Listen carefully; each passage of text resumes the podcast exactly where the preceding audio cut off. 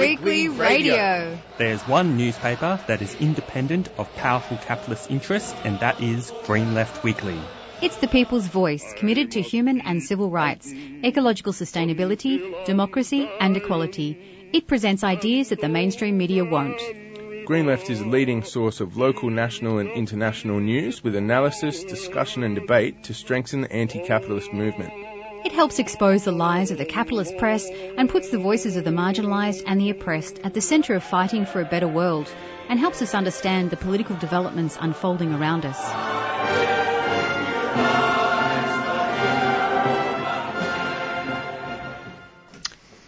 Good morning, listeners. You're listening to Green Left Radio and it is a fine Friday morning. In fact, a lot better than last Friday morning because that was very hot. Um, so in the studio, my name, um, we have myself, Jacob.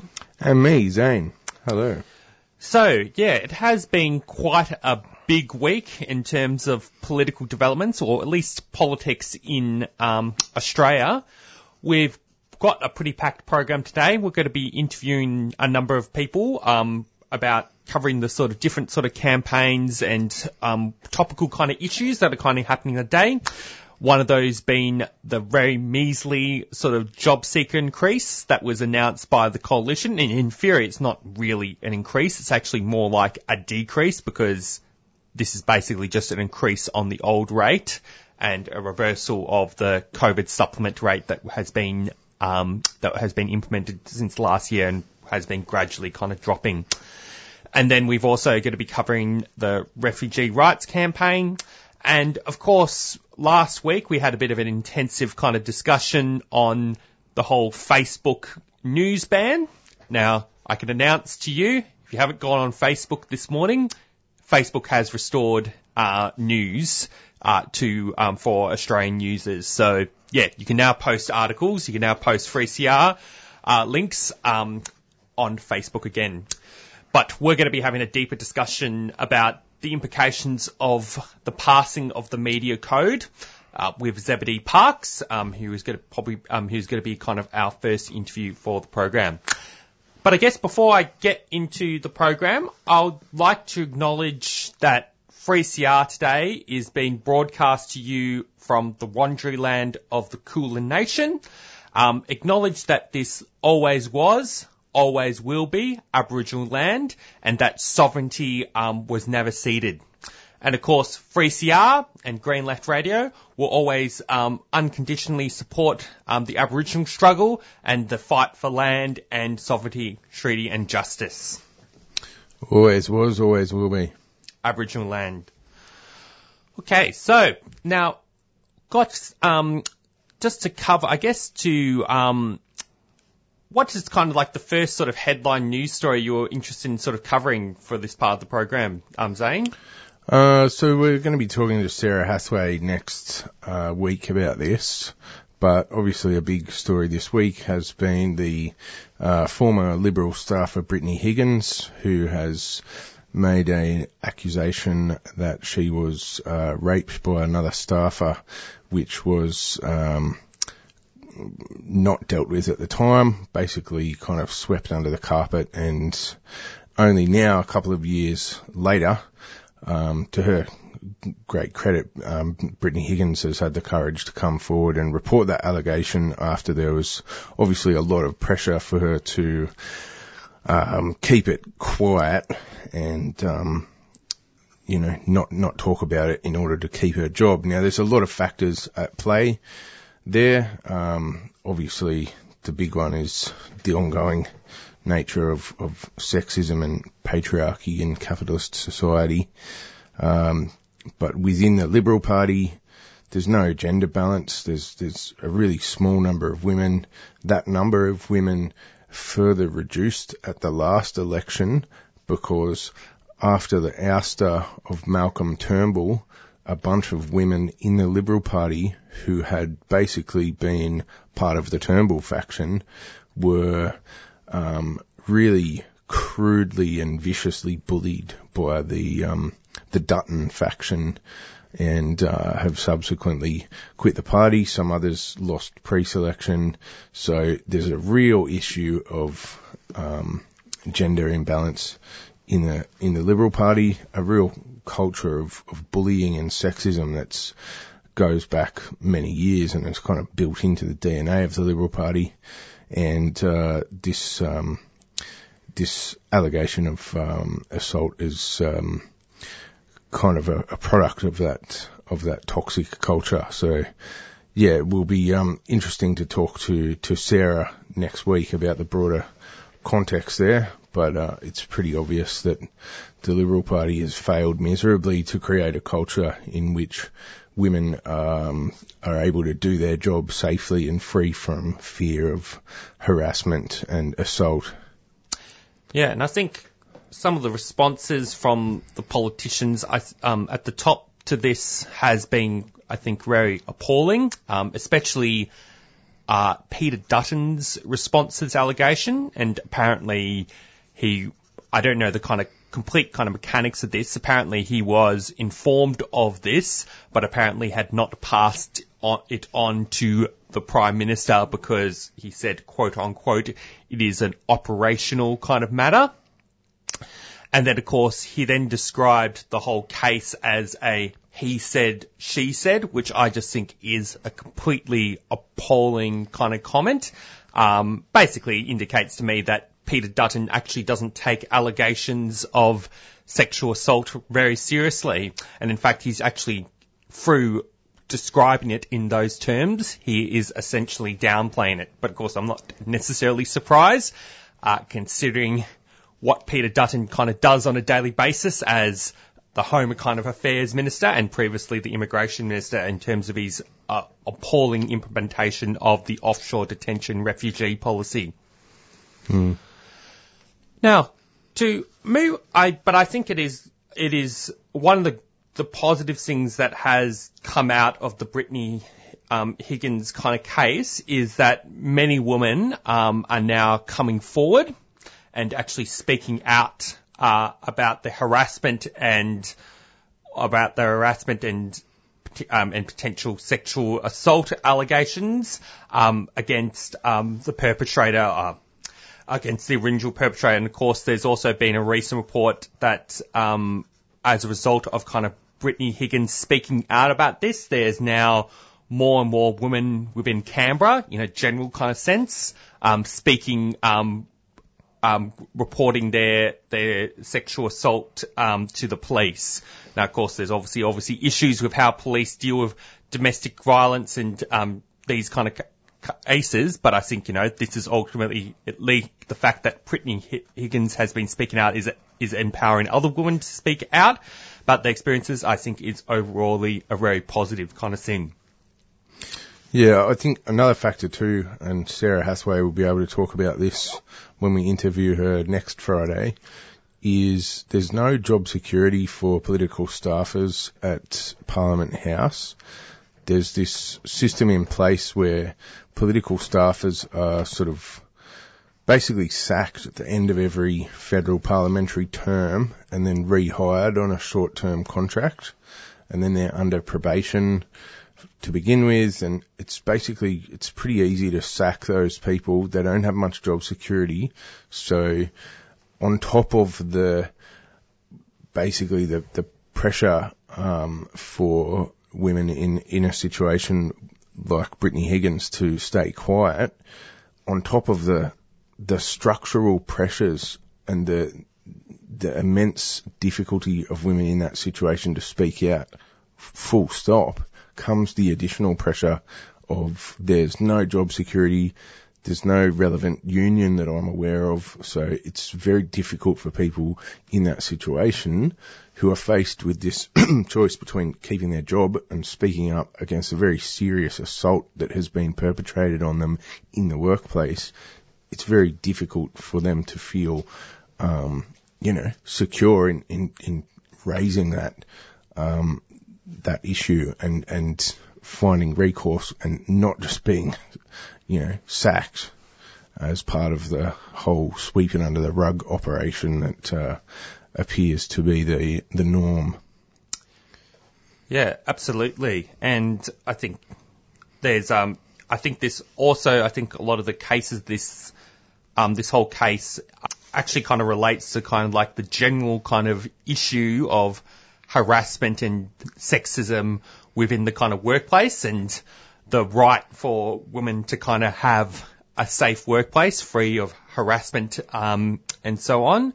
So I think it definitely this is sort of like I think pointing out all those kind of pressures that exist in this sort of context of being a parliamentary kind of staff, I think is very true. Now, I guess one, just one, um, before I guess we move on to our first interview, I kind of just wanted to um, segue into, I guess, another sort of um, headline news story, but which kind of just relates. I just want to make a kind of general kind of point because I, I guess this whole Brittany Hogan's kind of case, um, no, sorry, not Brittany Higgins, uh, has sort of revealed, um, has been a bit of a PR kind of disaster for the federal government. And of course, the federal government, especially Scott Morrison, is under particular fire. And of course, Scott Morrison has been trying to spin things, um, all sorts of different ways, like including saying that, um, oh well, he was devastated by the news, etc. But of course, not necessarily taking any real action other than sort of deferring deferring things to certain reports or and so on. But what I sort of find interesting is um, right now the COVID-19 vaccine is now being rolled out in Australia, which is um, a, a very positive thing. But it seems to me, my impression is just from the news headlines that have been coming in and out, has been that the government is trying to seize on every opportunity to use the delivery of the vaccine as a big PR job for for promoting themselves despite the fact, because basically every week, um, they basically the first vaccine that were um, that was um, uh, not um, done, um, Scott Morrison had to do a whole kind of media sort of um, staging for the fact that he was receiving the vaccine too, etc. And I can kind of notice that from um, the mainstream media um, is going to go through this sort of media cycle of every week we're going to go and be hearing about how great it is that we're delivering this kind of vaccine program and it's just all going to be designed to prop up the kind of existing federal government, despite the fact that the government has actually not done anything special. They haven't done anything different that um, the Labor Party wouldn't have done if they were in power. They've simply just bought up all these vaccines and they're just, just getting government departments through a mix of private operators, etc., to deliver the vaccine. And like, I don't think we should be applauding the government uncritically just because they're doing a basic thing like delivering a vaccine that hmm. every mm. government is empowered to do around the world. Mm. Yeah, I mean, when you look at the complete incompetence of Trump, then it's kind of wow, impressive compared to that. But actually, as you say, it's pretty sort of a standard like a competent government should be able to carry out distribution of a vaccine in the middle of a pandemic. Like that's that's your job. Yeah, and there's always been these sort of funny reports around um, the Liberal Party trying to kind of even brand the kind of vaccines as being liberal, as being part of the Liberal Party. Like there's just all these sort of funny sort of things. The, the Menzies vaccine. Yeah. and I imagine that this whole thing about how they delivered a vaccine is going to be a big thing if there's a potential federal election this year. Mm. Anyway, I don't want to spend too much time on this because um, we're going to be going into our first interview. So I'm just going to play a quick announcement. You are listening to Green Left Radio, and um, it is um, 7:14 a.m. At, um, it is 7:14 a.m. on a Friday morning. Okay, play a quick announcement. The Black Lives Matter movement is not going away here or overseas. It gives me hope seeing the numbers of people that turn out to these Invasion Day demonstrations in Melbourne. It gives me the understanding that we will win, folks. We will succeed. Subscribe to 3CR in 2021. Feed Radical Radio. Subscribe today. Go to 3cr.org.au forward slash subscribe or call the station on 94198377.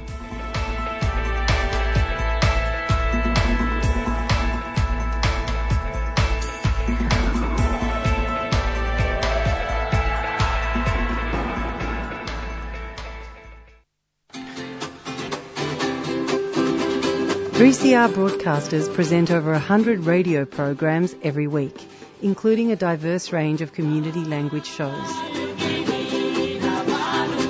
Come semua dengar 3CR Community Radio. Please subscribe now. تستمعون إلى إذاعة 3CR Community Radio الرجاء الاشتراك الآن நீங்கள் உங்களின் சமூக வானொலி 3CR-ஐ கேட்டுக்கொண்டிருக்கின்றீர்கள் இன்றே இணையுங்கள் Están escuchando Radio Comunitaria 3CR. Suscríbete ahora.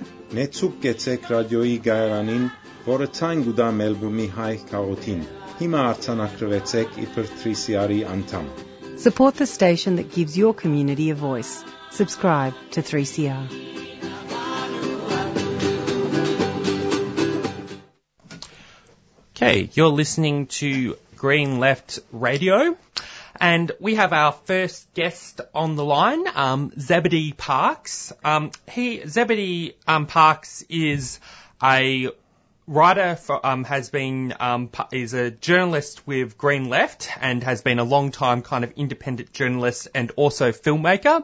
In fact, he's directed um, the documentary um, My Friend in Detention. And we have him on the program today um, to have a bit of a discussion about, I guess, the implications of the media code um, that has just been um, that has just been passed in the Parliament. And of course, many of our listeners are probably aware uh, the media code has was, I guess, the kind of trigger um, for Facebook basically removing all its news in um, for Australian users in the past week. But there's also been a lot of discussion and debate around the media code. Um, some argue that the media code, as it's been kind of implemented, is just to prop up an old kind of dying media empire, um, which is the Murdoch kind of press. Um, but again, of course, then others kind of say that it is necessary to fund and diversify journalism, or i.e., compensate journalists for the real kind of value of their work.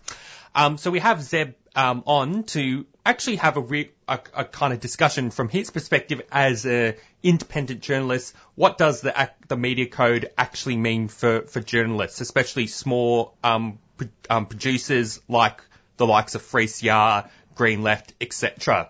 Um, so yeah, good morning, Zeb. Hi, good morning, Jacob. Yeah, so I guess I want to kind of hear what is sort of your assessment and your sort of perspective on the media code, especially as it's currently being passed, as it has been passed and legislated in the parliament. Um, my perspective on the media code is first, I feel it's a bit of an illogical piece of legislation. It's basically asking people who are on Facebook to like Facebook to pay people who then go and post on Facebook. But I mean that kind of part aside. I mean, to me, the main issue is, is that it's not doing anything to achieve what people say it's supposed to do of actually supporting journalism, supporting community media. There's nothing that I've seen in the code that will mean that there'll be grants given to the community media or money given to content creators or that it will reverse the more than 700 million over the last several years to the ABC or anything like that. So in effect, I can't see anything in it that will actually help to support journalism and support an independent, thriving media. Mm. And what in terms of like what has been the, the federal government, because the federal government has been sort of trying to spin this sort of code as being putting a kind of um, actually compensating journalists for the work they they could do. But what is the actual kind of federal government's track record in terms of supporting independent media? I mean, it's very poor. I mean, since 2014, there's been more than 700 million in cuts to the ABC. We've seen the ABC and SBS gutted. We've seen things like the ABC used to have a really thriving internship culture that was quite important for people like progressive Australian journalists and documentary filmmakers like David Bradbury and John Pilger, and a lot of that and those opportunities do not exist anymore due to, well, decades in some cases of government cuts to public broadcasting services. We're not seeing any support for the government for, for the arts. We're seeing the arts being cut as well, which is another space where I guess content creators would traditionally have gotten money from, and a lot of other avenues like that. Hmm. Thank. Yeah, Zeb, I'm just wondering if uh, in your travels you've you've seen any kind of templates for how that uh, redistributive um, model might work of, of taxing Facebook and um, Google and the Murdoch media, who famously a few years ago got given a giant refund and who don't pay hardly any tax. Um, have you are you aware of any templates in other parts of the world where there is um, public funding for um, journalism and what that looks like? Yeah, I think there's lots of things being explored at the moment. I mean, the first case, I think what we could be doing, as you're saying, is taxing Facebook, Google, and Murdoch, which famously doesn't pay any tax, as you said, and then actually funding public broadcasters like the ABC, for instance. And then the second part, BME mass funding in terms of things such as grants to content creators, community media organizations, and we can even explore things like funding like open source code development for the web and things like that and actually building platforms for us to be able to use on the web that are accountable to us and accountable to the people using them. Hmm. And um, yeah, I guess going into um, that kind of question, um, I guess what what is um, into what are some what are some of the things that um, as well as kind of taxing the kind of big media companies that the government could be doing to um, support independent, not-for-profit journalism? Uh, lots of things. I mean, the first would be good if it was able to access money for grants for things such as like even working in film. We're seeing it's very difficult to get money if you want to make films, and a lot of grants that used to exist don't exist anymore. So that would be, I guess, one of the first things. And other things would be interesting to explore is, for instance, setting up media centres, if you like, where people, which is funded through public funding, where people have access to skills, to training and through equipment and through distribution channels to get their ideas out there. Because one of the big things and one of the issues I have with this bill is that it does nothing to diversify media or to allow marginalised voices to have a, have a say. And part of that is requires access to resources. And part of that requires sort of distribution channels and it doesn't do anything like that. So I mean, that would be another part it could start, it could, the government could do as well if it generally wanted to support sort of diverse journalism. Um, there's been suggestions from some quarters, including the Australia Institute and the Greens, that part of the solution to uh, the monopolisation of digital media and social media would be the creation of a public, publicly owned um, Facebook and a publicly owned Google. Um, others on the left are not heaps into that as an approach. I'm wondering what's your view of that uh, sort of way of trying to tackle the issue. I think it's a very good discussion, but I think it's at a point where we need to be having a discussion about it. I think we do need social media platforms that are accountable to the people who use them and to accountable to the public. And so I think setting up our own platforms would be a good thing to do. I mean, I think the question of how to, as some people have said, nationalize Facebook is a bit, is quite complicated. They don't have the answers to when you're talking about a global corporation that works across the entire earth and started as a private corporation as well. So it's kind of, it's a difficult question, but I think we definitely need to be putting forward ideas on how do we build platforms that are accountable to us and looking at things like open source coding as one thing, but also I guess, funding things publicly that are being created, things, and so forth. Hmm. Yeah, and I guess want to kind of hear, um, now that I guess this sort of media code has kind of been passed, um, it's it's been kind of passed with amendments in the kind of context of um, basically um, for example, Google has kind of made a number of deals with kind of Murdoch kind of press. Previously, they threatened to kind of withdraw their search engine from Australia. And also now Facebook um, has also now made a deal with the federal government in a sense that the federal government has implemented a number of kind of amendments that basically, from my kind of understanding, in terms of, um, and this has been the basis by which Facebook has restored news on its platform. From my understanding, just from reading the fine print, um, of course, I, don't, I wouldn't necessarily understand every sort of aspect of how the, the amendments is passed. But my understanding is basically um, the government has made particular amendments that allows Facebook to have more of a, um, of a, a say in terms of the negotiations. Uh, for example, they're able to kind of make the argument that they bring value uh, to to the um, to this particular news publication because, i.e., Facebook can make the argument that, oh yes, because your media company is listed on our site, um, you can you can basically um, um, basically you shouldn't you shouldn't argue that we, we should compensate you for for the for the journalism, and then con- uh, and then on another angle, I've heard that the actual amendments actually prevent um, small publishers from kind of getting any kind of compensation from Facebook. But of course, I'm kind of just hearing to hear your comments on some of those sort of issues, um, especially in relation to what has been amended and what um, and the deals that have kind of been made in the terms of the passing of this bill. Yeah, look, I mean, I think the first thing to understand about this bill is that it's essentially looking at a fake corporate solution to the very real problem of journalist funding. So really what it's doing is it's just shuffling money around the top end of town like Facebook a bit of money to Murdoch Media or because Murdoch Media is benefiting from using Facebook as a distribution platform for their content. But it's not really addressing any of the so-called issues. So that's the first thing to understand about this bill is that it's not a good solution and it's not actually addressing, you know, the problem of grassroots funding. I mean, one thing I think the process is quite revealing is both the power that Murdoch and Facebook have, where within a few months it went from face Murdoch pushing the government for this bill, the government writes an illogical piece of legislation that to me doesn't make sense, to be honest. And then, you know, Facebook doesn't like it and Facebook basically shuts down or disables large parts of its services in protest of the government and then the government within barely a week later has already agreed to many of the amendments Facebook was pushing for. And I mean, a lot of civil society groups in Australia don't quite have the ability to get concessions out of the government that quickly compared to Rupert Murdoch and Mark Zuckerberg have. I mean, as far as the amendments go on Facebook, the as one of the main Facebook people in Australia said, to paraphrase him, that Facebook both retains the ability to shut down or disable parts of Facebook, such as news sharing, and secondly, that Facebook could choose who it wants to enter into agreements with.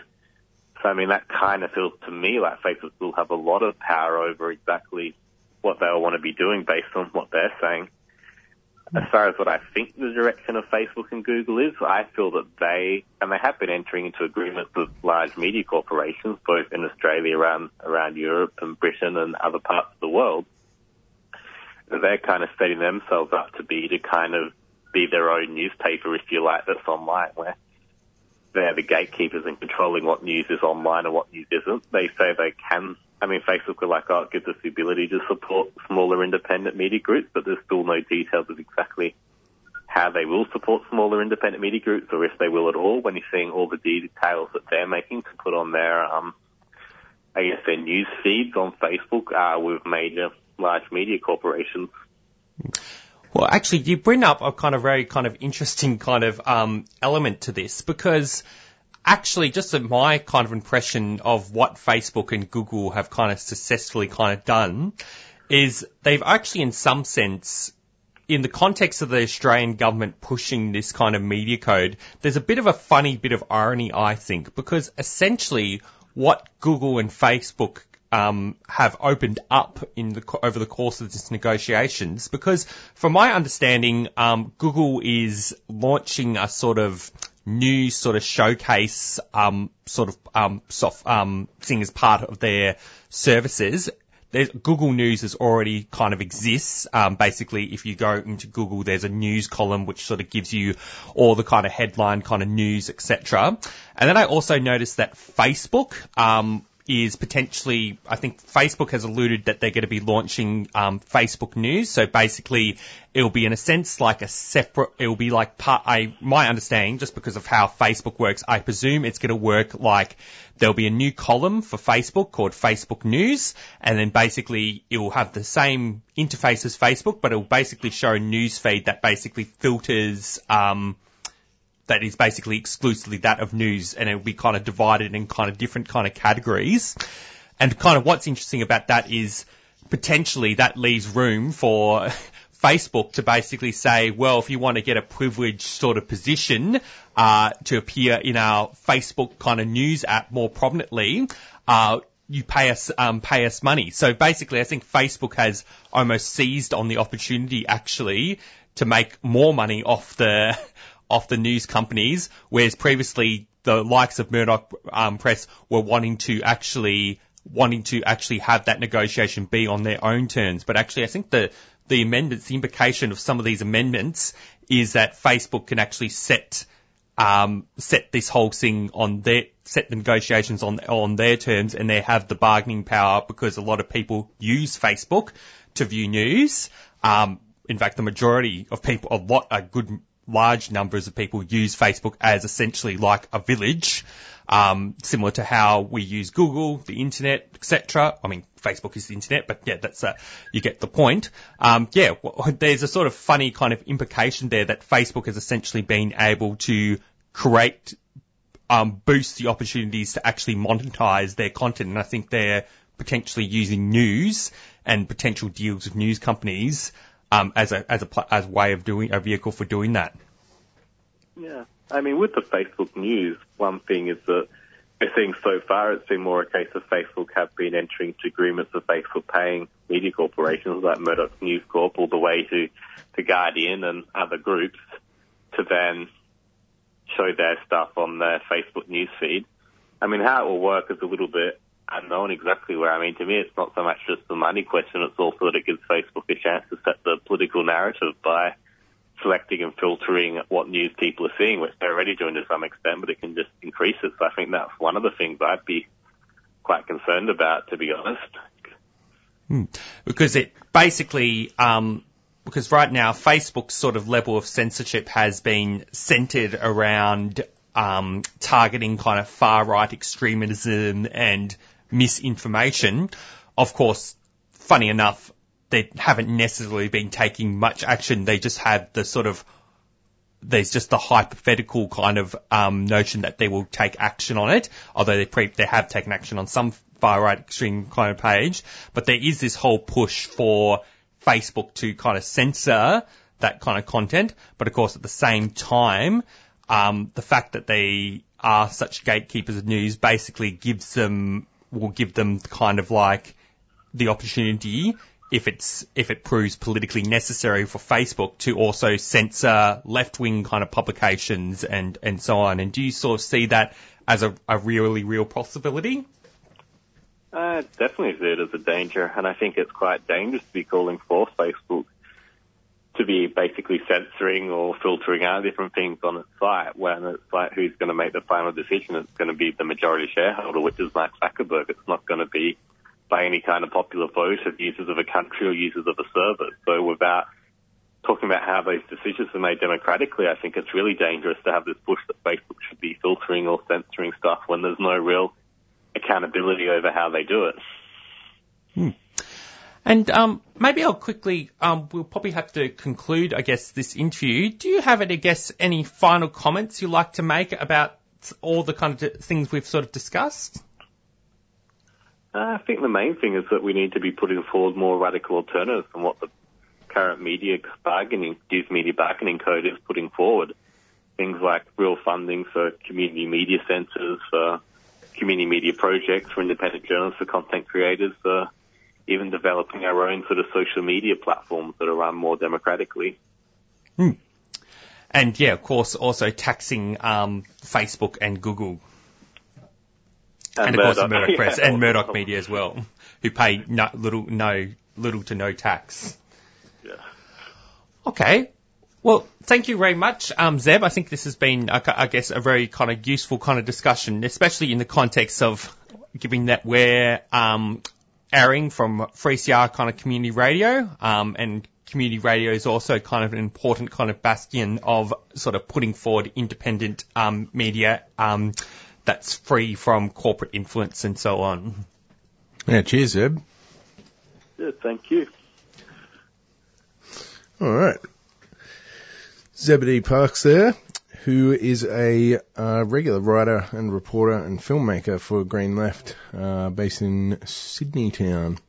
All right, we are going to play an announcement, and then we've got some more news and interviews coming up. You're on 3CR.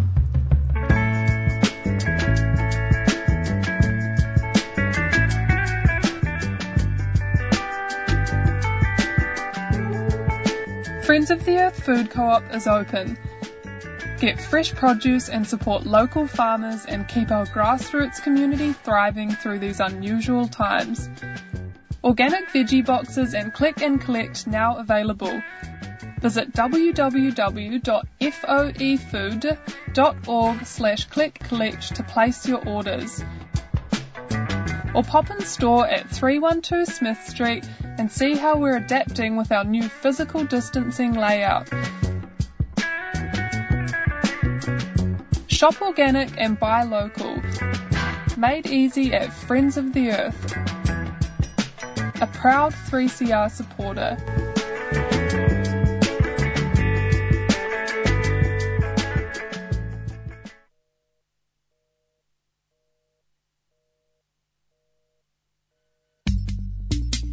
Fitzroy Legal Service has launched a free information and advice phone service for people who have been stopped, questioned, fined, or charged for breaching COVID 19 restrictions. Have you been fined or charged under the new laws? Or stopped and questioned by police for being outside? Call 0434 136 501. Weekdays between 9am and 5pm. That's 0434 136 501.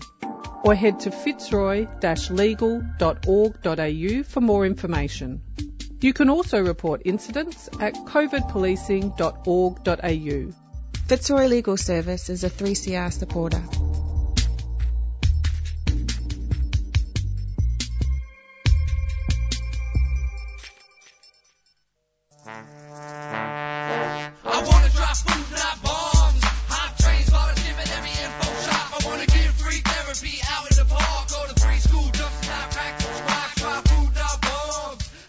When I was new to Melbourne, I found a Food Not Bombs flyer on the road and I had like this fist with a carrot, and carrots are my favorite vegetable. Yeah, I think they were asking for help doing stuff, and I got in touch. We, I guess, rescue food that would otherwise go to waste. I like the aspect of sharing food and um, not making anyone feel obligated to pay anything for it. We make a real point at Food Not Bombs of involving everyone who wants to be involved in whichever part they want to be involved in. For more information, go to fnbmelb.noblogs.org. Food Not Bombs is a 3CR supporter. Food Not Bombs. What we could play. Okay, you're listening to Green Left Radio, and on the line we have our second interview for the program, um, Apsara um, Santarantham, if I'm got her last name correctly. Sabir. Hi, yeah, hi, Jacob. Um, so just to give a bit of an introduction to Apsara first before um, I ask the kind of first question. Um, Apsara has been heavily involved um, in the refugee rights campaign, especially around the campaign um, to free the imprisoned refugees. Um, who, there's at least 12 refugees who are still currently kind of imprisoned uh, in the Park Hotel. But also, Apsara has also been doing a lot of campaigning around building local council support um, for these refugees, especially in the Melbourne City Council. But also has been raising the kind of issue of the refu- because a number of refugees have been freed from the Park Hotel. Apsara has also been campaigning, I guess, on the issue of what is the government doing around supporting these refugees, and she has been organising kind of daily or weekly kind of protests outside the Premier's office, basically um, making the kind of demands around supporting these refugees from like, say, giving them basic goods and, um, and support, etc. Um, so yeah, good morning, Apsara. Hi, Jacob. How are you? Yeah, so I guess um, um, I guess I want to sort of hear from you, maybe just to give put everything, I guess, in context. What I guess is the current kind of situation for the refugees who have both been kind of recently released and who are currently kind of imprisoned in the Park Hotel. So I'll start off with uh, the refugees who have recently been released, and then uh, go back and talk about the people who are locked in in the Park Hotel. So there was 63 people who were released uh, in late January, and um, of the people that were released, the, what they were given was $307 and three, three weeks uh, paid accommodation by the federal government and literally thrown out fence themselves. Um, these uh, recently refu- released refugees do not have access to seeker. Um, they don't have any access to training. Um, so, you cannot go and do uh, a certificate or diploma. You can do um, that might be very much job specific. So, for example, you can do a white card if you are going to work in construction, uh, but you won't be able to access any other qualifications that might be required, for example, to drive a forklift or things like that. Also, the refugees have been released on a uh, six-month um, visa that they have to renew because they're on what is called the final departure bridging visa. So, which again means that their life is incredibly precarious because um, they need to make sure that they are able to um, do the right thing so that they can uh, renew their visa. So there's always something hanging over their head. In relation to the uh, 13 men that are still locked in um, the Park Hotel, and then there's also about 22 in MITA. Uh, there's no news about uh, what's happening to them. Um, they continue to be locked uh, arbitrarily and um, indefinitely, and of course that is uh, creating a huge uh, issue for a lot of the people because the, the, it's, a, it's a sense of why is it that a certain group of people got released whilst they're still locked. There, no one knows the reasons why um, the 63 men uh, people were released into the community and why um, the 32 people are still locked in detention.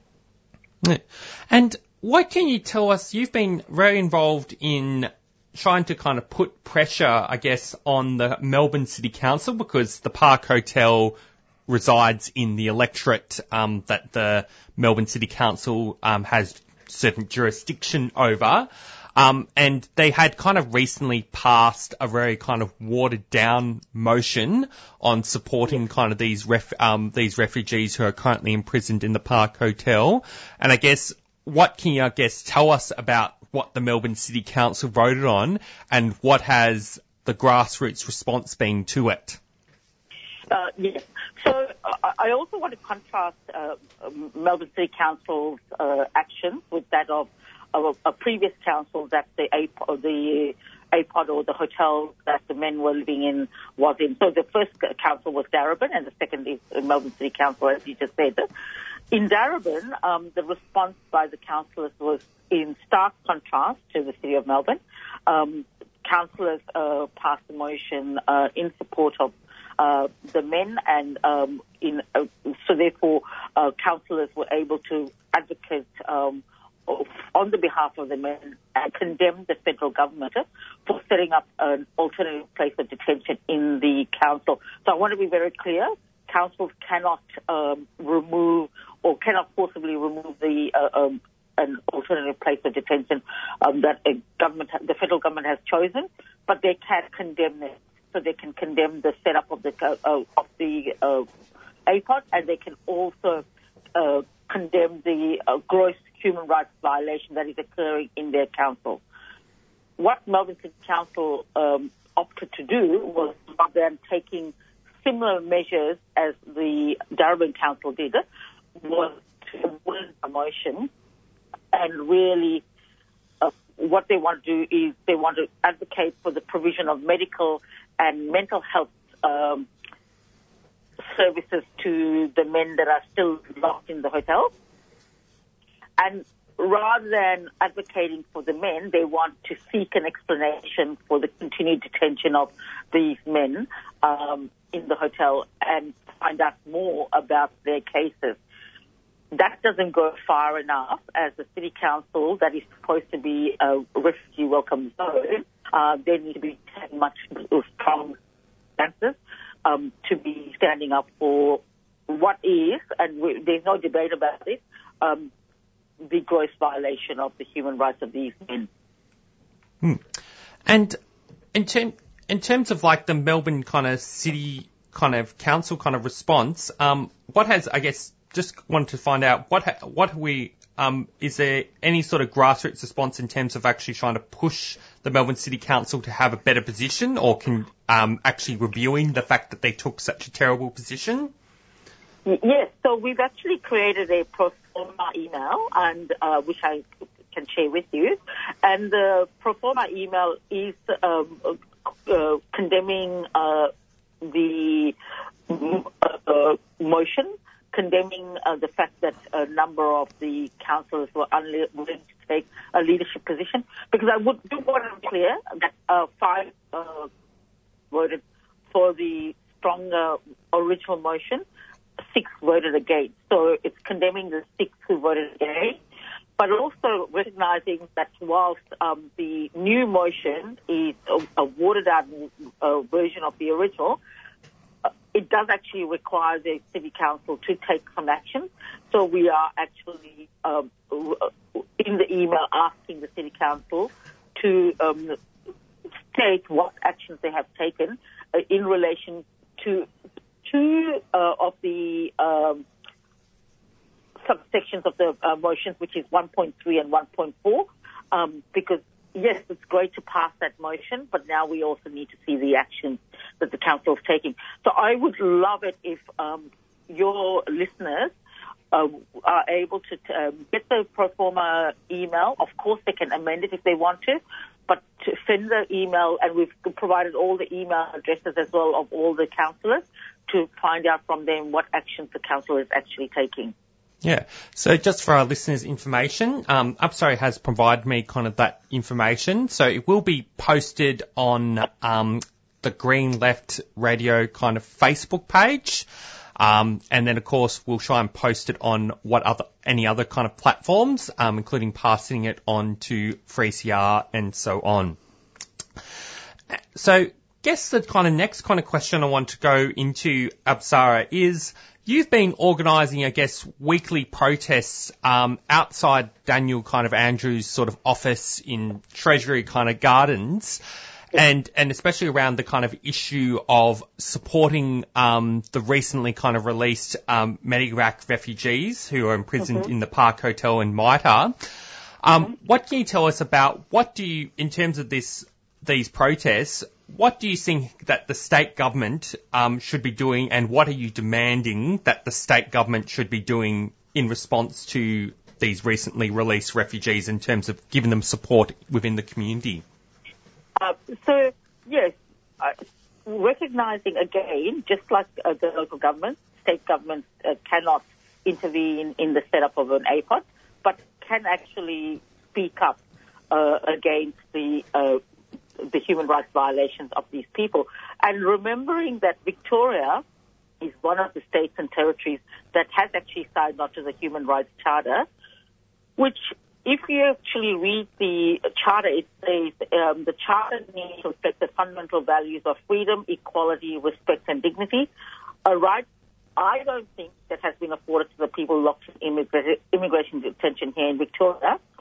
And what we are really talking about as well, and uh, I'd like to uh, draw your attention to, is that in the state of Victoria, there's about refugees living in our community who are on very similar punitive visas as the ones that the recently re- uh, released refugees are on, which is the um, final departure bridging visa. And these people have been living on these visas for years now. So in some cases, you know, for uh, half a decade. So where Dan Andrews can obviously uh, play a role is that the state government, for example, is um, has the uh, jurisdiction for building public housing, something that they have not been doing for uh, a couple of decades now. So definitely, secure housing is one area that um, refugees um, can uh, and should be able to access. The other thing is things like public transport. Um, public transport is again a state jurisdiction. Um, knowing that these people are living on the breadline, providing them with access to free public transport will be something that would also help them uh, in a major way. And it's actually really important for ensuring that they can actually live dignified lives in our state because very soon the moratorium on rent is going to be um, removed. And what this is going to mean for a lot of refugees who literally do not have access to job seekers and those refugees who've been living in our communities for half a decade, for example, um, don't even have access to JobKeeper if they had a job and lost that job, is that they are going to themselves on the streets as well. So remembering that the state government does have um, certain jurisdictions that they can actually operate within. Um, whilst they cannot do everything, we really require the federal government to um, not abdicate its responsibility. State governments can step in when there's a void. Hmm. Well, thanks. Um, uh, Zane had just a quick question. Yeah, so I, I saw you at the um, the speak out at uh, the trial of uh, Chris Breen, and I was just wondering if you could comment on the way in which uh, the lockdown and, and COVID measures and special laws have been used uh, arguably inappropriately to try and stifle and, and, stop refugee campaigns over the last 12 months or so? Uh, definitely definitely. I, agree with you. Um, uh, COVID laws have uh, have been used uh, arbitrarily by the police in order to uh, to quell any kind of protest. I mean, we know that, um, of course, what's happening with Chris, uh, which was from uh, uh, April last year, is a real travesty because the fact is that uh, since then, um, many of the uh, people who apparently broke COVID restrictions and had fines, that um, they had a fine amnesty and those fines were lifted. But it, it's really convenient how uh, Victoria Police chose not to lift the fines for Chris and a number of other refugee protesters. Uh, you know, in the last uh, couple of months where um, there's been a lot more active refugee actions, um, there's been a lot of pressure as well from Victoria Police of uh, activists and organisers. Um, I can, uh, I know for sure for myself, uh, when we organised actions outside um, Dan Andrews' office, we were uh, the Victoria Police used City of Melbourne officials to um, to uh, issue us with a notice to comply. Um, we've been when we were protesting outside the Australian Open uh, tennis, police were giving us um, uh, directions to move, which was effectively saying that we could not stand outside the Australian Open on a public space and hand out leaflets. And this happened for a whole week where they, we literally were playing a cat and mouse game with the police who were trying to push us off a public land there.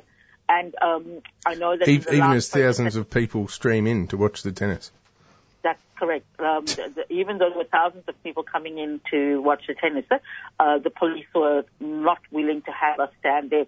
So literally, we had to get um, uh, legal advice about our right to stand there and um, protest and hand out leaflets.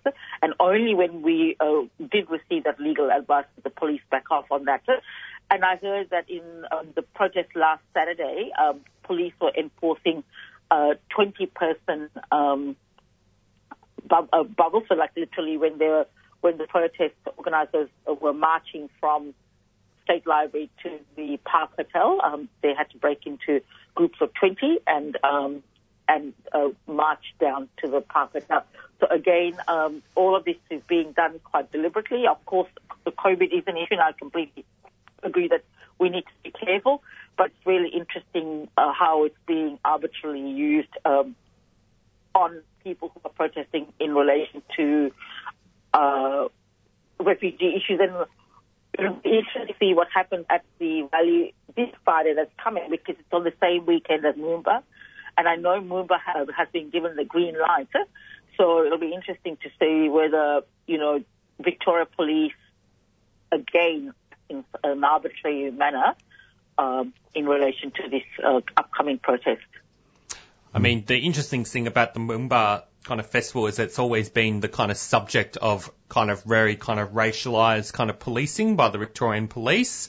Um, and of course, there's the whole Herald Sun sort of scare campaign that always goes on every time the Moomba kind of festival go, um, happens um, about so-called African gangs, etc., which is obviously all racist.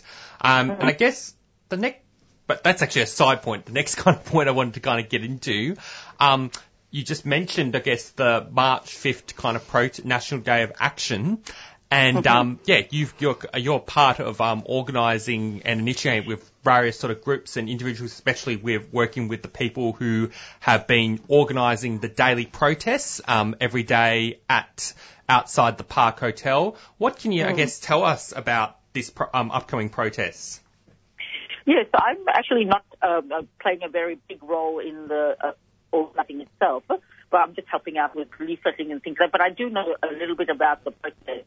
So um, the action is a national action, so we're calling um, on during that weekend uh, action around uh, all um, all cities where there are a, all immigration detention centres, uh, onshore immigration detention centres, and it's um, the we're getting speakers uh, either uh, currently detained in, the, um, in our immigration uh, refugee immigration detention system, or um, ex-detainees to talk about uh, the experience of being locked up, but also uh, talk a little bit about their experiences of um, being out. And we will be recording a speech from uh, Behrouz Boochani, and he'll be uh, we'll be able to play that at every single one of the rallies across the country. Hmm. And what can you, I guess, tell us um, the details for this protest, and um, especially um, like in terms of like when it's happening and when? Yes, so it's going to be on the 5th of March, uh, this Friday that's um, uh, coming, and it'll be at 6 p.m. outside the State Library of Victoria, and then after a couple of speeches, um, they will, uh, the the organisers are intending to march to the Park Hotel. Hey. Well, thanks for that. I'm sorry. Um, I guess now we'll go conclude this interview. Do you have any guess final comments to make, and also maybe talk about like you know, are there any what are some of the ways that we can support um, because you've been involved in so much different aspects of campaign for refugees. Um, Yeah. Can you tell us also what ha- what can people kind of do um, in terms of supporting the refugees, especially in terms of the protest, um, etc. Yes. So I think, you know, obviously uh, coming to protest is very important and going to the Park Hotel is really important. But I also know capacity is an issue for lots of people. So um, I've shared with you already, and I hope um, your listeners will be able to get that information as well. Is you know emailing the city council, emailing um, or uh, Dan Andrews' office, emailing. Uh, we've also created a pro forma email for um, that you can send to LNP MPs and senators. And uh, we- we've got contact phone numbers as well because you can call them too. And other things you can also do, of course, is donations. I mean, uh, as you can see here, there are 6,000 people living in the community that are struggling. Um, a lot of them will need money. Um, our governments are not uh, providing the support that they need. And the other things that you can do as well is sign petitions and uh, and deliver leaflets and pamphlets um, in people's houses as well, which provide them with information about things that they can do. So we've created a really um, simple flyer with uh, information on the front, a checklist on the back, and even a QR code that can take you to uh, a whole range of documents that you can actually use. And one final thing is if you're in a union, we've also created a motion, a sample motion, a motion that was passed through the NTU. So two uh, unions have now actually endorsed um, the refugee advocacy work, and that is the NTU and AU, but we need more unions to come on board as well. Right. All right. Well, thank you very much for that, um, Absari. And um, yeah, just for our listeners' information, the next major refugee kind of protest is going to be at on March 5th. Um, 6 p.m. at the State Library. And also just to note, um, shortly after this program has been aired, I will be posting uh, the kind of material that Apsara has provided in terms of the Melbourne City Council um, stuff. Thank you so much to both of you. Cheers, Apsara. Keep up the good work, comrade. Definitely. Take care. Hey, thanks, Apsara. Bye bye.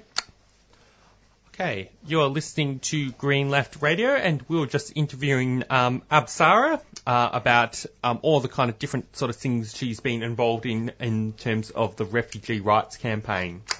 Now, I'm just going to go, I will play, I guess, a quick announcement, and then we'll be going on to the Green Left activist calendar. I just think that it's ironic that the state of Victoria want to treaty with Aboriginal people but have no issue in destroying our sacred sites. War is devastating on the environment. In peacetime, the military is a huge user of fossil fuels, a huge driver of nuclear energy, and ultimately the architect of nuclear weapons. Subscribe to 3CR Fighting for Social Justice and Environmental Change. And to all the people that are so afraid of the solutions to climate change that they choose to live in denial instead, the current solutions to the climate emergency are much easier to cope with than the outcomes that will come if we don't. Feed Radical Radio. Go to 3cr.org.au forward slash subscribe or call the station on 9419 8377. Follow, follow the sun, which way the wind blows. All right, you're listening to Green Left um, Radio.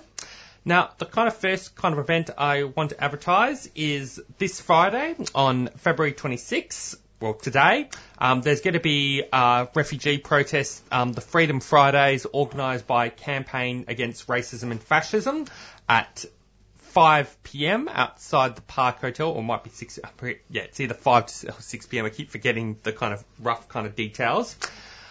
Um, and then the kind of next kind of thing I want to mention is on Tuesday, March um, 2nd, there's going to be a webinar on climate change and human health. So if you search on Facebook climate change and human health, you'll get the kind of link to the webinar.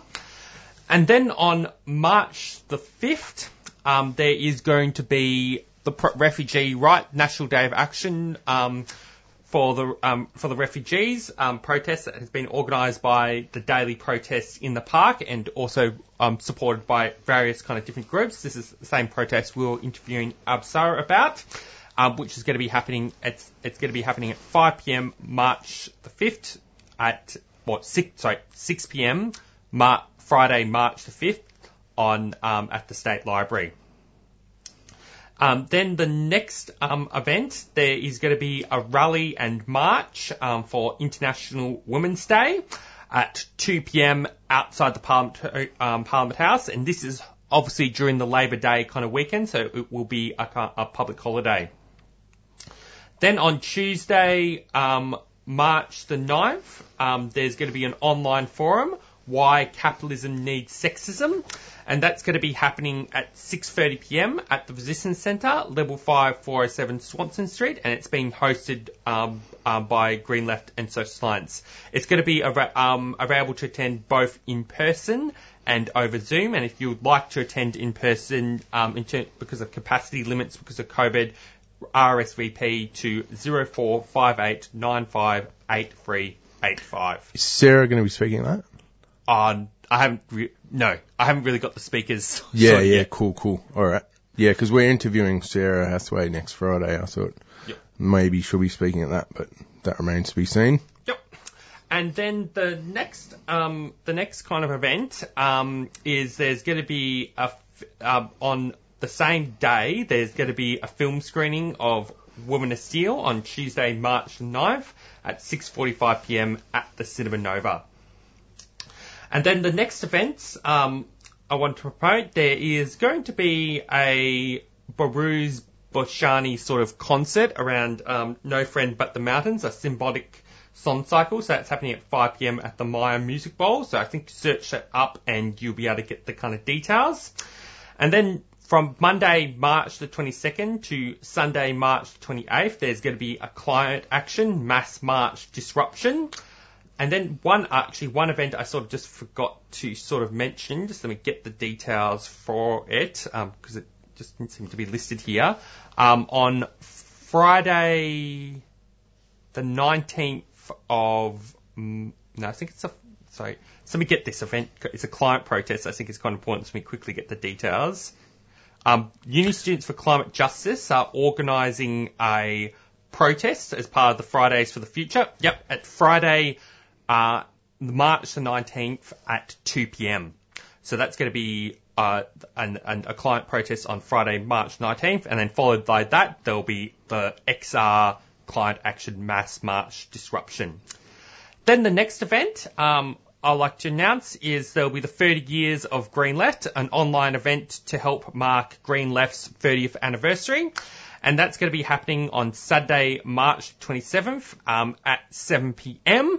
Um, at and it's going to be held um, via Zoom. And if you go on the greenleft.org.au website, you can get details on how to book. And then lastly, although I think I actually forgot to mention one event, I'll leave it to Zane to potentially um, to mention because I think he knows about it. Um, there's going to be uh, so just the last event I was going to sort of read out is the Palm Sunday Walk for Justice for Refugees is going to be happening on Sunday, March the 28th at 2 p.m. at the State Library. Yes, and tomorrow the Renters and Housing Union is holding a um, a protest or a picket uh, it's at 49 Newman Street, Thornbury, and it's at 12 noon, and it's Keep Louise Home.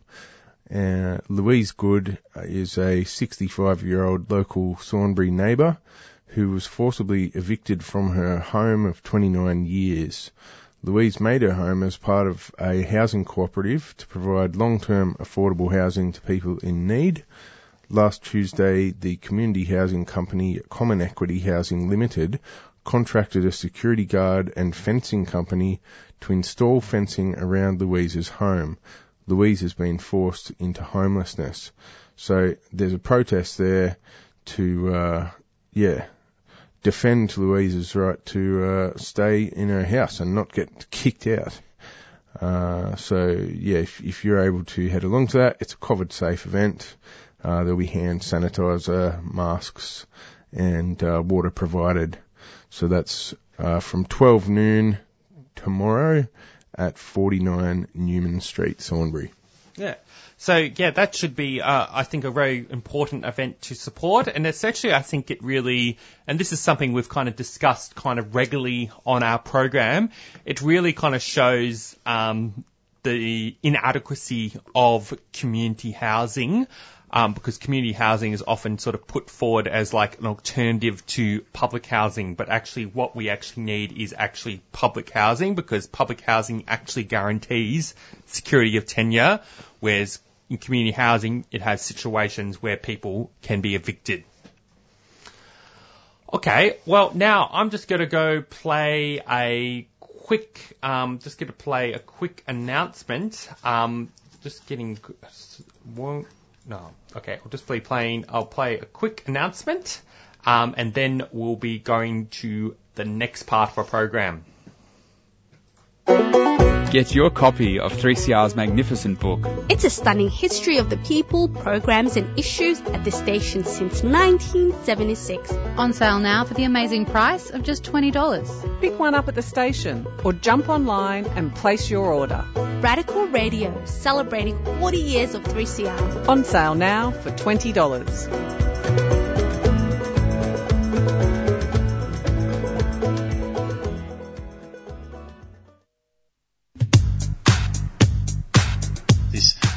Lasting delusion about children trapped in tunnels. That's how we got Aussie Q, it seems, and now everything else. I mean, now it's just a six month pipeline from that to Australians who, who, live in this alternate uh, American fantasy land where they post about Donald Trump all the time. So its ability to, via Save the Children stuff, to get a whole range of different political persuasions in is what I find fascinating, you know.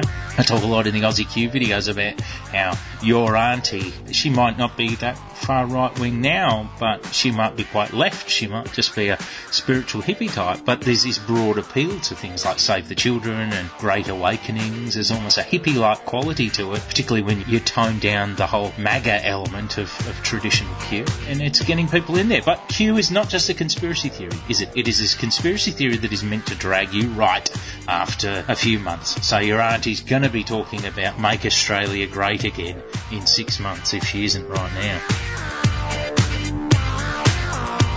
You're listening to Radical Radio 3CR.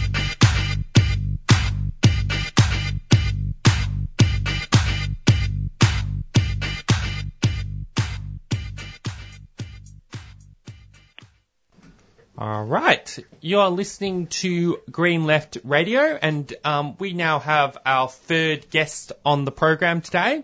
Um, we have Pas Forgione, um, who has actually been a regular on our program. Uh, Paz um, is part of the Anti-Poverty Network um, South Australia and has previously been uh, the coordinator of the Anti-Poverty Network. He was also part of the Australian Council of Social Services and was there um, was part of it's been a long time campaigner around raising the rate, i.e. the kind of job seeker rate. Um, so now we have um, on because the federal government has made a kind of like a recent announcement. Uh, they've announced that they're going to be legislating the first increase um, to job seeker in years, um, because job seeker has not been increased in any real terms.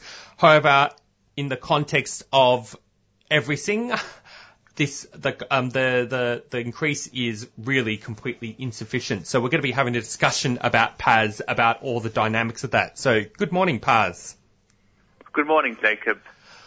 Okay, so I guess the first kind of question is, I guess what I want to kind of hear your comments on what this job seeker increase actually is and how what why it's completely insufficient. Yeah, well, I mean, completely insufficient might be uh, putting it kindly. I'll, I'll use words like cruel, insulting, um, pathetic. The the increase, um, which is not really like an increase, I'll get to that in a second, um, um, like amounts to just under four dollars a day, or twenty five bucks a week. So to put things in perspective, um, pre-COVID, you know, this time last year, job seeker as we all remember, was, you know, 40 bucks a day. With this increase um, that has just been announced a few days ago, job seeker would go up to um, 44 bucks a day. So it is uh, a pretty disgraceful um, announcement. It almost feels like it mocks, you know, the needs of the, you know, 1.5 million um, like unemployed people who even right now, before this before this comes into effect. Even right now, these people are uh, struggling uh, to look after their health and look after their finances. And we say like increase, but in fact it's not an increase. It's fifty dollars a week less than what people on Job Seeker are receiving as of today. Um, and and um, you know when this uh, when this so-called increase is legislated, which I assume it will be because it looks like the Labor Party are going to waive it um, through, it will leave job seeker not only on just 44 bucks a day, but over $200 a week below the poverty line. So not only is it um, like insufficient, but uh, it's vicious. It, you know, it, it ignores the real hardship, the real suffering that that I think at this point just about the whole country is aware of, like including of course the government. They've chosen uh, uh, to prioritize other things, um, like ahead of, you know, people in this country, you know, being able to afford meals and medicines and keep a roof over their head. Yeah, so one interesting thing to note is obviously in the in the years of this of the kind of raise the rate kind of campaigning by groups like the anti-poverty network, um, and Unemployed Workers Union um, have um, always been calling for a very a much more substantial increase to uh, to JobSeeker, which was formerly known as Newstart, and of course that's that's kind of always existed. But then there's also been charity organisations and social services organisations who have actually been demanding that the government raise the job seeker rate to be above the kind of poverty line. But also most kind of interestingly, there's also been some business councils who are not necessarily our allies, um, and in fact, a lot of the a lot of these business councils represent businesses that are completely complicit in the exploitation of workers. Uh, and so on. But even some of those kind of political forces have been calling for a much more substantial increase than what the federal government is actually doing. Um, and especially also interested in kind of hearing um, what is the actual response to the Labor Party issue. So anyway, this is a bit of comp- um, this question kind of goes into all sorts of different things, but I kind of want to hear kind of your comments on all those sort of things. Yeah, it is.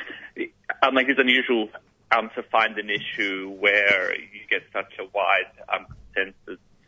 Um, you know, a consensus involving you know um, like activist groups, uh, charity and NGO organisations, um, um, business groups. But I think that's just a reflection of like how low job seeker slash new start has been, um, like how long it's been since the last um, permanent raise.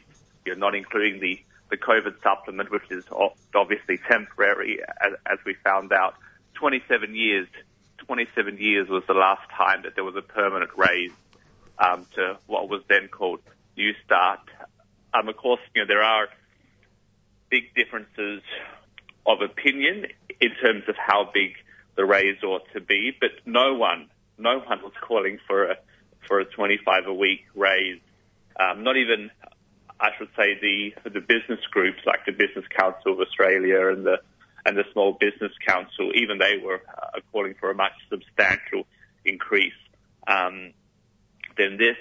Um, um, for grassroots organisations like the Anti-Poverty Network and the Unemployed Workers Union, who you know our views are informed by the people living it, by people on you know job seeker and youth allowance and other payments our position is actually really, really simple, Jacob. You know, no one should be living uh, below the poverty line. Um, and actually, the rate that job seeker was during um, COVID, which was 80 bucks a day or 550 a week, that's when you know the government basically doubled the payment and, and like introduced um, the supplement. That rate could have been made permanent, and that's that's exactly what we've been what we've been um, calling for. You know, the government um, clicked its fingers snapped its fingers, and and uh, you know, millions of people were lifted above the poverty line. Um, in some cases, you know, uh, for the first time in years. Some cases for the first time in their lives, and we saw, you know, extraordinary stories of you know people being able to rebuild their health and you know using that extra money to flee um, um, violence and relationships, and you know being able to move out of their parents' garage, and you know being able to get laptops for their school children so that they can do their homework. So that was our position. You know, the government showed how easily and how quickly it could get rid of poverty, and it could have made that, like, like it could have made that rate, you know, 80 bucks a day, 550 a week permanent. And of course, we wanted pensioners and carers and to be lifted up, and and obviously migrant workers and students who get no income support at all. But the government has also shown how easily and quickly it can plunge people uh, back into poverty. Now, as for the Labor Party, well, they've giving us mixed um, signals, as is often the case. Um, a couple of days ago, they voted for a Greens motion in the Senate, uh, uh, uh, put up by Senator Rachel Siewert, calling for job seekers to be lifted back above the poverty line. Um, like, however, we uh, um, it's been reported yesterday that Labor, you know, will support the 25 a week increase, which as we know is not actually like an increase, it's a $50 a week cut from where we are at now. So currently it's looking like um, this, you know, pathetic, uh, measly increase will go through um, Parliament with labours of support. Um, of course, it's never too late. The the legislation will not be debated till um, mid March, so there certainly is, you know, um, time to to put pressure on Labor to to grow a spine and actually um, come out and play hardball and work with the independents to try to negotiate like a bigger raise. All of that is possible, but you know, we'll take we'll take, you know, concerted community pressure from all of us. Um, Pas, one of the um, arguments that was um, raised sort of at the height of the pandemic was that at $80 a day, there is a disincentive for people on JobSeeker to accept uh, basically low paid jobs. I'm wondering if you can respond to that idea. Yeah, well, I mean, I always, I always thought that was a rubbish argument. I mean, I mean, like a few things. I mean, first, worth noted, worth noting that we, even when JobSeeker was was um, 550 a week, it was still roughly $240 a week um, below the full-time minimum wage. So you know, there was still a, a, a gap, a discrepancy there, um, and that means that I mean people people on JobSeeker at that rate, you know, would always derive some financial benefit from from you know being in paid work if they can find it, you know, which is always a big if, you know, particularly at at the moment. The way our uh, the way the Centrelink system works is that uh, I mean your payment you know gradually goes down as you get more and more paid hours of work. So you know the the disincentive argument is rubbish because you know you you're always better off financially from like paid work. The other th- uh, uh, the other thing I wanted to say is you know if if when you lift up unemployed people and get them to a point where they're not like uh, where they can eat more than once a day, where they're not under constant pressure, where they're not you know going to sleep every night, you know, fretting about how they got to you know cope the next day, and if when you do that, there are certain kinds of jobs that become harder to fill.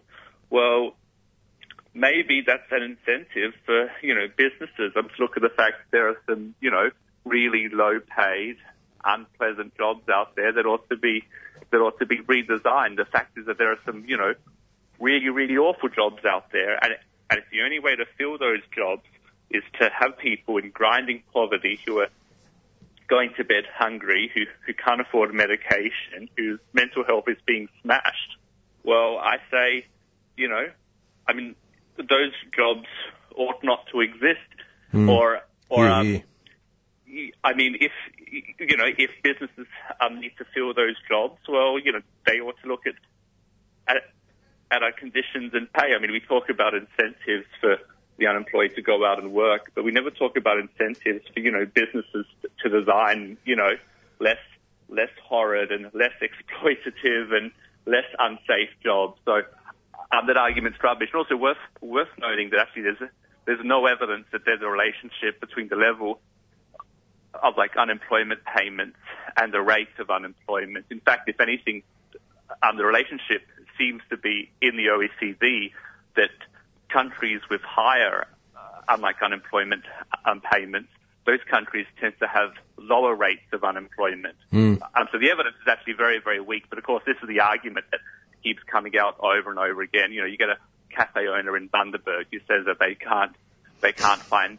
people to work for them. Then you find out that their pay rate's barely minimum wage and they're only offering, you know, 10 hours a week. And that's obviously not a, not a livable income. So you kind of look into the detail and you find out, well, okay, these jobs that aren't being filled, let's actually have a look at their conditions and pay. And what you find out is that they're, they're atrocious jobs and we couldn't possibly blame anyone who says no um, to a job that's going to leave them in poverty, that's going to damage their health, that's, you know, really unsociable hours, jobs that they can't possibly do because they don't actually have the money to be able to, you know, move out to, to the regions, you know, say in the case of, you know, fruit picking jobs or let alone the fact that, you, you know, like half of unemployed people like are over the age of 45 and we have a growing number of people um, who are like unemployed who've got to diagnose them disability. So I wouldn't ask those people to pick fruit.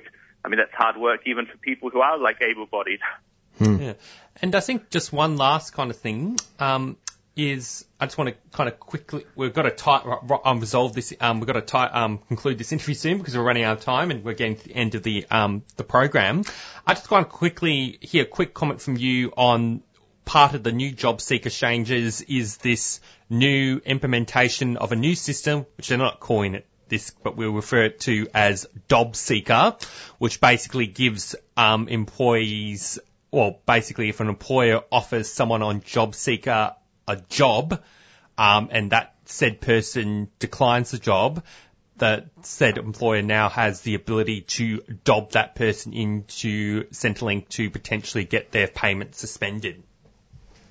Yeah, I mean, nasty, nasty garbage. Worth worth noting that you know this proposal was so stupid, so ideological that actually even even like employer groups come out and said like, look, we're not going to. Uh, we're not going to use this. We're not going to have like anything to do with this, you know, um, like idiotic hotline. I mean, it is, you know, there are all sorts of reasons why people might refuse jobs, you know, reasons them to do their health and their safety and I'm feeling like the culture of an organization is not right for them. Um, I mean, penalizing those people is is cruel. It gives um, bosses more power to drive down wages and conditions. You can imagine a situation where, like, during a strike, um, you know, people who are hired on as scabs are in a position where they cannot say a no to being a scab, which I think is like an awful position for someone to be in. You can imagine situations where um, bosses who are um, are like harassing their like employees are in a position where they could potentially use this hotline to uh, like intimidate people into you know like accepting you know very very um, shoddy jobs um, with them. So yeah, this is this is really really awful stuff, and unfortunately, it's looking like Labor is going to oppose uh, this hotline. So I think there's a fair chance that it won't actually be legislated. Okay, well, we've got to um, conclude this interview kind of now. Do you kind of have like final comments to kind of make on how people can support um, the efforts of um, anti-poverty campaigners and putting pressure on the government to raise the rate? Yep. Uh, there's a national week of action, March 15 to March um, 19. There are events happening all over the country. This is being hosted by the Australian Unemployed Workers Union, um, Get Up, Life, the Living Incomes um, for Everyone Coalition. There's stuff um, online and and on Facebook. So please, please go and um, check it out. And of course, in the meantime, you know, those of you who have time and energy, you know, uh, contact uh, the coalition, and in particular, you know, um, contact the Labor Party. Um, tell them, you know, to to grow a spine and come out and say that this increase is pathetic, and get Labor to try and fight for for uh, um, for something less meagre. But yeah, March 15 to March 19, National Week of Action. There's activities happening all over the country. Look it up. All right. Thank you very much, um, Pas. Anyway, we've got Cheers, to Pas. quickly um, resolve. Um, thanks for being on the program. No worries. All right. You are listening to Green Left Radio. Um, it is 8:28 a.m. Like to thank all our listeners for tuning in this week, and we'll all see you next week. And also stay tuned for Beyond Zero Emissions. You're See listening next to week. Green Left Radio on 3CR. This brings us to the end of the show. You have been listening to Friday Morning Breakfast with Green Left Radio, brought to you by Green Left Weekly newspaper, which brings an alternative source of information that puts people and planet before profit.